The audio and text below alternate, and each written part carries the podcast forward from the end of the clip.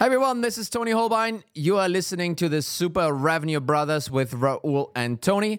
In today's special episode, live from PackCon, Raul and I are calling out everyone that's blaming bad results on current market conditions. And what's even better is we're helping you what you could do about it. Enjoy. Tony, how are you liking the PackCon so far? We're here, by the way, recording live at the Project A Knowledge Conference. How are you liking it? Uh, I think it's fantastic. Really awesome people around. I also had my first beer already, but it was alcohol-free, by the way. It's always a good time to be here in PackCon. Is that the thing you miss here about Germany? Because, I mean, you have to know Tony's German. Um, don't don't spill that secret. But yeah. It's out now. uh, is that something you miss, or is it as good in, in Denmark? Oh, Denmark has plenty of beers. Don't, really? don't worry about that. Yeah, yeah, yeah, yeah. So how come that was the first thing you got then? Because I was thirsty, and oh. that was available. Okay. What are we going to talk about today, Tony?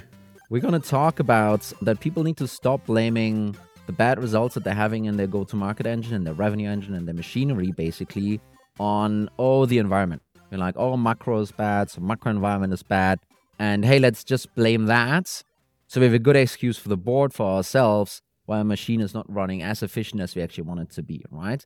And to a degree, you and I are calling B S on that. I mean, I'm not calling B S on the fact that the market is doing whatever the market is doing. Yeah. I'm calling B S on the fact that it has to affect you only negatively even. I think there's also some upsides to them, yep.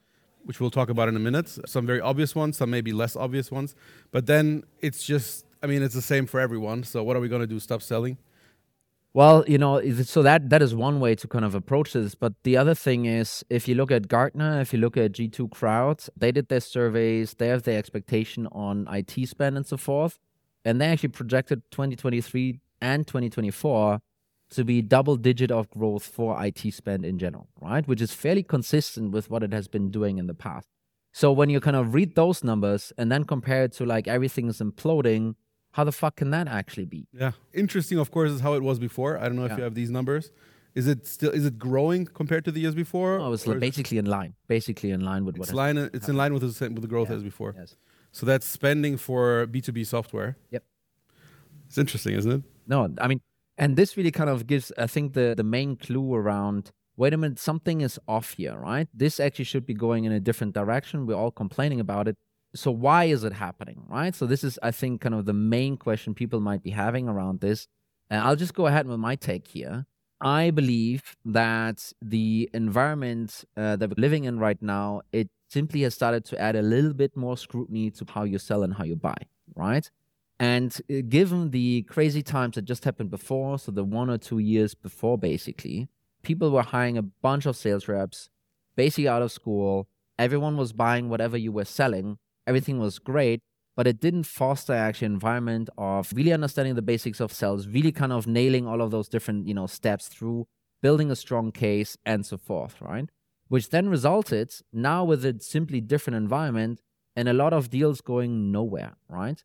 And to talk to Jaco from Winning by Design, and kind of his main point is actually really that while the average sales rep a year or two ago has been like hitting seventy percent, it's now down to twenty or thirty percent, right? So it's a crazy, crazy drop off, but the top percentile actually stayed the same. Yeah. So really the sales reps that knew what they were doing uh, two or three years ago are basically still successful in today's environment, right? And I think this is one of the main clues here that when you really think about it, the, you know, parts of this can absolutely be, I don't want to say blamed or something like this, but part of the reason can totally be, you know, put to the feet of those sales reps, right? Kind of that didn't get the enablement, that didn't give the, you know, get the tools in order to actually be successful in what they were doing in the first place.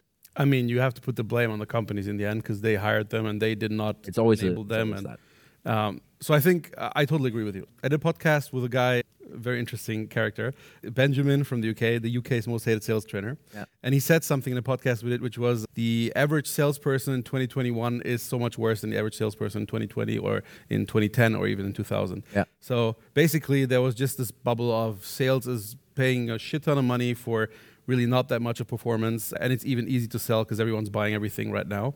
And in that kind of environment, obviously everyone's interested in go- getting into sales. And it's true. Like there was a big push of people going into sales.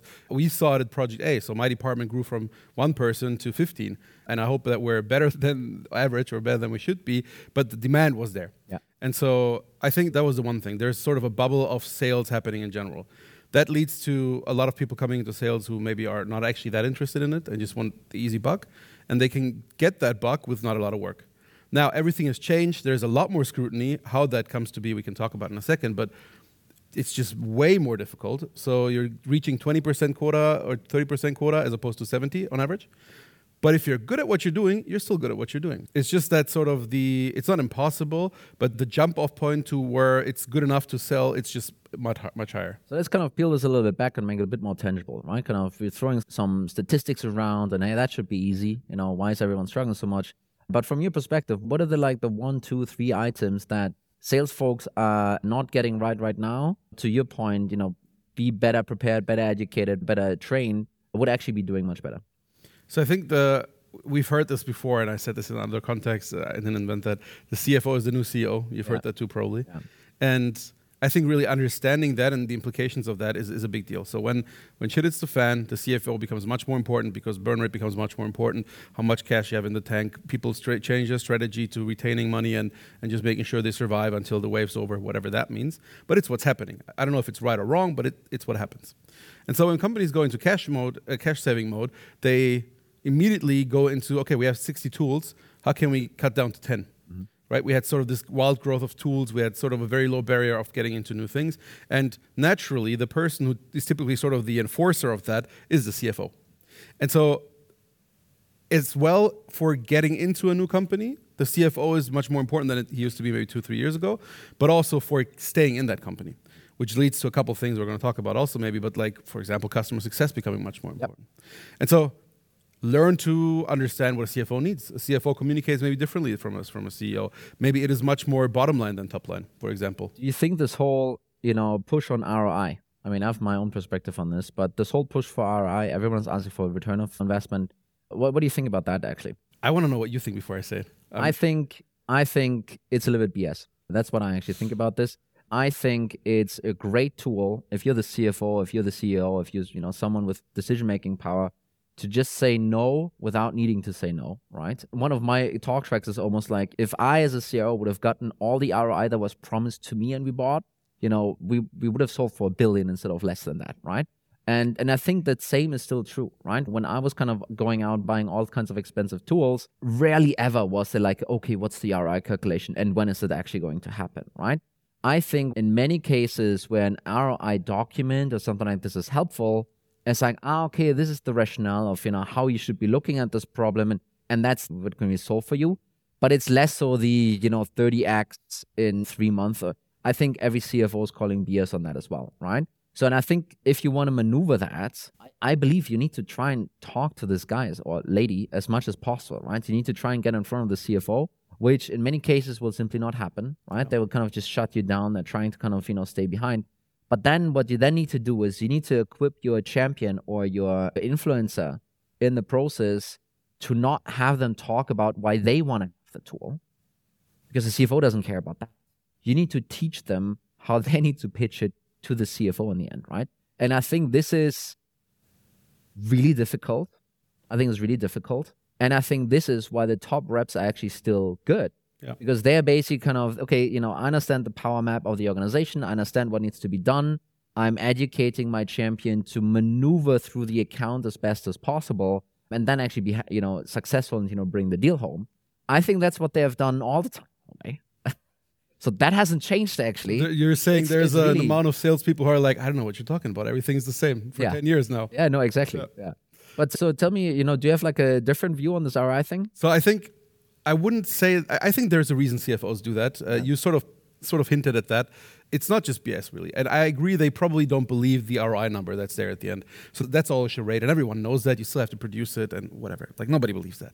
It, I mean, no C F O who actually did the work to become a C F O would believe those numbers. But it is, as I said, they become the enforcer of sort of increasing the barrier of entry. Yeah. And that's one of the ways that they do that. So before, you're like, Tony, RevOps guy, this guy, data guy, all these people are coming to me with, I need money, I need money. And before I was like, okay, just have whatever you want, here, eat some money. And now, you're like, okay, how do I raise that barrier? Well, I make you think about that two, three, four times. Yeah. So I don't just say yes the first time. I make you come back a second time. I make you come back a third time. And the process of doing that is that R O I thing. Yeah. And so that's one thing. Um, funnily enough, it's sort of a wrong approach from the C F O, because like you're, if you're my internal RevOps guy, you're maybe as a RevOps person, maybe, but typically not, you're not used to doing that. No. So that's what you're talking about, which is the salesperson then has to get into the role of empowering and, and, and developing that kind of thing together with the client, yeah. which is a quite a demanding task. I mean, oh, uh, the good salespeople have been doing that already maybe for a while, but now you really need to do that sort of to even have a chance to sell. Yeah. And this is, I think, I agree with that. Like it's something that really changed is your understanding of the stakeholder map, your understanding of how to leverage people within an organization needs to be at a much higher level than it used to be two years ago to to earn the same amount of money.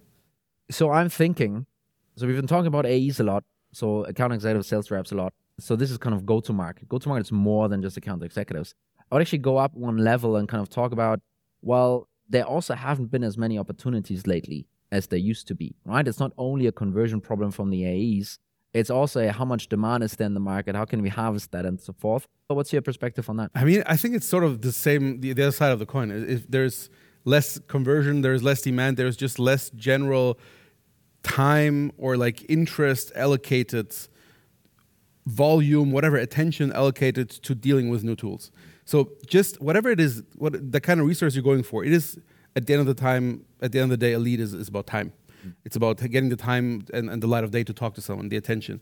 So that is limited. Money is also limited. But all the factors, all the resources are being limited. They're being pushed somewhere else. They're being pushed towards bottom line. They're being pushed towards surviving. They're being pushed towards getting to the next round, making sure we keep the right people. We lay, may have to, maybe have to do layoffs. That's all understandable. But then that's why for the attention that is left, and apparently it, it's there, mm-hmm. and also the willingness to actually spend money and time on these things actually increases, you have to become just much better at getting that. So I think that's kind of true. But I also think that what has happened in many organizations that kind of I've been working with now over the last year, people have kind of indiscriminately just cut across the board, right? It's like, okay, sales minus thirty percent, marketing minus thirty percent. C S usually kind of, there was a new pavilion Germany, um, kind of research on who was actually laying off how many people. By the way, it spiked this last month. That's kind of, you know. What is that, September? It spiked? Yeah. So this thing is still not over kind of in that sense. But what I have seen is, you know, you look at your top funnel and everyone is just slicing off thirty percent or forty percent or fifty percent, whatever. But what they're not doing is what is actually working, what is not working. Let's cut the stuff that's not working and maybe even take that money and put it on the stuff that's actually working to begin with, right? And I do see this is sometimes connected to simply not understanding your revenue engine to begin with, yeah. right? Yes, you know, maybe it's a pitch for revenue operations, maybe it's a pitch for Growblocks in here, but at the end of the day, it's like if you do not understand how you actually predictably, you know, generate more cash on the so through through basic opportunity generation, and you just cut across the board. Yeah, you know what? You will have few opportunities sitting there. And I don't think it's only a interest in the market kind of problem. It's actually kind of how you go and capture that. And I think this is one of the main reasons why we've seen opportunities collapse in general, you know, demos collapse in general, and then leading to this slimming down of your top funnel, giving this to sales rep that are having tr- trouble time navigating this whole thing, and then you get even less out, right? So it's really a thing that, at least from my perspective, is a is a double whammy knock-on effect yeah. of uh, cutting indiscriminately. You reduce your opportunities. Then the sales rep struggling to sell into those accounts because of the C F O blocking the deal most of the time. And then you basically kind of, instead of just twenty percent loss, you suddenly have like fifty, like half coming in, right? I think I, we don't go too deep into that cutting indiscriminately part. I think that's a big part. And yeah. one of the biggest reasons why you need to be very firm on your numbers and on your revenue engine in general. Absolutely on point with that argument, I think. On the customer side, it's the same thing, though. So the customer is also cutting, and the customers, especially, and now I want to get to the point of customer success, you're one of sixty vendors that the C F O maybe has at their monthly payment schedule, and they're going to go to their heads, and then they're going to say, hey, uh, Tony, you're currently using seventeen tools, make that three. It's like, all right, fuck. First of all, for you, how do you do that? But then if I'm the customer success manager of the seventeen tools he's using, I better know about that. Yeah. And I better, I mean, you should know that's probably happening. It's probably a good idea if you're a software vendor, for example, to assume that this process is happening right now at your customers, at mostly of, most of them.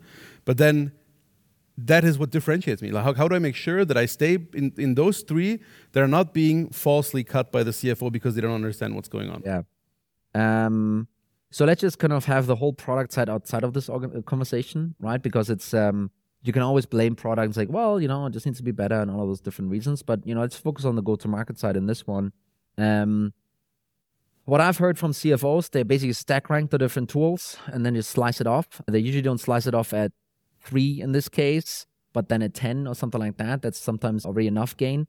I think the other piece is, and this always gets so many clicks on LinkedIn from Jaco Vanderkoff from Winning by Design. It's like, well, if you are, if you want to have recurring revenue, you need to deliver recurring impact for the customer, right? If you are not able to do that, then you will be one of those, you know, on the list that are fairly far down actually, kind of. What is my current impact that I'm getting from this tool today? I don't have anything anymore. Okay, you know, I can move on with that, for example. It's an easy churn, basically. But for me, this is also connected to, well, is that value actually fully understood on the customer side, right? Which then simply means um, you need to train your C S M folks not only to do the point-and-click onboarding, which in many, many cases, I feel that's kind of what C S Ms have become to be. Hey, you know, you need to click the red button, and now you need to click the green button. Uh, but really focus on, number one, what was the value that this specific company wanted to unlock with us as a vendor? Or what were, what were the three main pieces potentially? Are we able to prove to them that we uh, unlocked one, two, or maybe three, right? Basically trying to prove those outcomes and then find a way to communicate that back to that customer. So at least when they have that conversation that they're top of mind, no, actually kind of we achieved X, Y, and Z.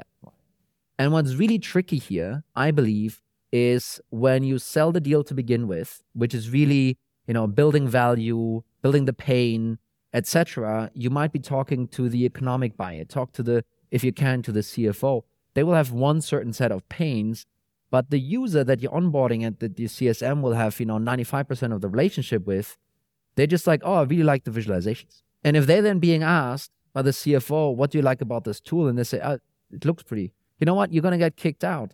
But actually kind of using that communication, using this in order to almost indoctrinate the user to be able to say like, hey, those are the five things we actually were able to achieve with this thing. Yeah. And I think coming up, we have the same problem. So I think we shouldn't throw this thing out. Or alternatively, well, if we do, here's the alternative scenario that we would be looking at, right?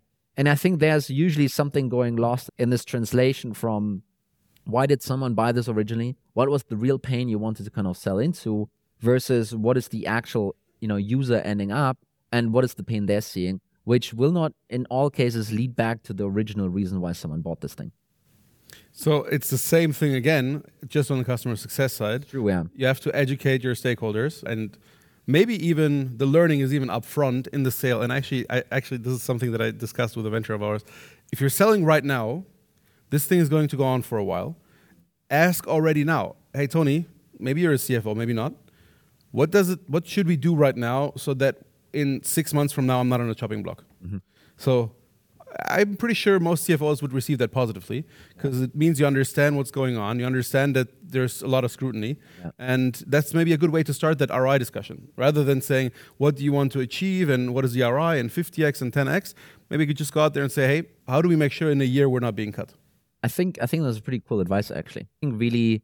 Um, and some other people call it quantifiable outcomes. And you could say, it sounds like R O I, Tony. And it kind of... Maybe it kind of is actually. But what you really want to be able to achieve is in three months, six months, whatever the time frame is going to be, here's a quantifiable impact and quantifiable outcome that we were able to achieve by using this vendor and then kind of playing this back to the other side, right? And and ideally when you ask that question, and maybe you even have the ability to ask that to the economic buyer in the end, right? Um, you have you have like an email thread going to a degree. Yeah. And you can hit reply on that email thread and say like, hey, here, here are the stats. I appreciate that this is really difficult to figure out and achieve. I think one helpful thought process here is find ways that you could actually prove this through product usage, right? And then put those, you know, triggers and trackers basically in place to prove that through that, right? So really extending some of this, what's the outcome that we want to achieve, um, and connecting that to some pieces in the product. You know, kind of to build that case. It's a hard one, though. I mean, so especially this building the product in such a way that we can understand and even showcase you within our product, how you're using it and how it's bringing you value. That's a tough problem, man. Like it's not, especially if you haven't already built it that way. it's a nice it's a nice thing to have, and it's probably a good idea to build it that way, but that's probably not going to happen tomorrow. No, but I I, th- I mean, building products is generally really difficult. Yes. Right? Let's just say that. That's not easy either. I think the main point is actually to, and now we're talking a little bit about product, have a conversation with your product management team and be like, how could we prove this? Yeah. You know, we're sitting on the sales side, we're sitting on the C S side. We need to prove that this thing is valuable on a recurring basis to those customers. How could we actually kind of build this case, and how could product actually support us in that, right? So I think having that conversation, and I mean, product managers are pretty smart people also, you know, they, they might be actually to figure out some of those different problems, right?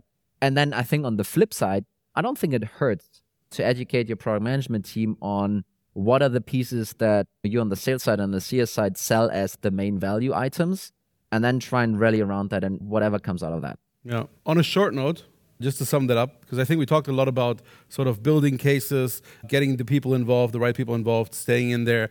And I think, as fluffy as it sounds, this is how good salespeople sell nowadays and yeah. how good sales orgs work. This is what we see. This is what works. Become solid in making business cases. Become solid in selling to C F Os. Just one more up in the air question. Is A I going to save us through this? Should we invest all our cash into finding some way to just automate all these S D Rs away and just do make the robots do the work? Obviously a very reductionist point, maybe another podcast, but high level, what's your thought? No, I think, uh, I don't know. I'm just, the whole A I thing, I'm trying to skip it as much you know as possible in my just head. Just sleeping on that one. It's like, you know, yes, and you know, there will be a train hitting me, and I was like, oh fuck, what did I do here? But uh, I think this A I piece has a lot of like little use cases, and if you string them together nicely, it's it's gonna you know help you a little bit. Um, I don't think it's gonna solve it. I think there are plenty of people out there that think the opposite, especially on your top funnel, that A I is gonna screw a lot of things up for you, right? Yeah.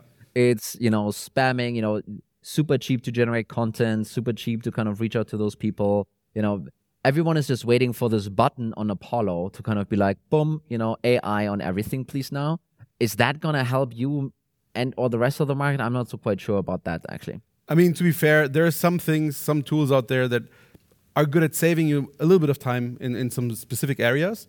But to me, at least, the, the point is not even do I think yes or no. I know that right now I haven't seen anything that is able to do that thing which we talked about, which is build solid cases, get in front of the C F Os, make sure they understand the value, and you're still going to sell in twenty twenty-three and twenty-four.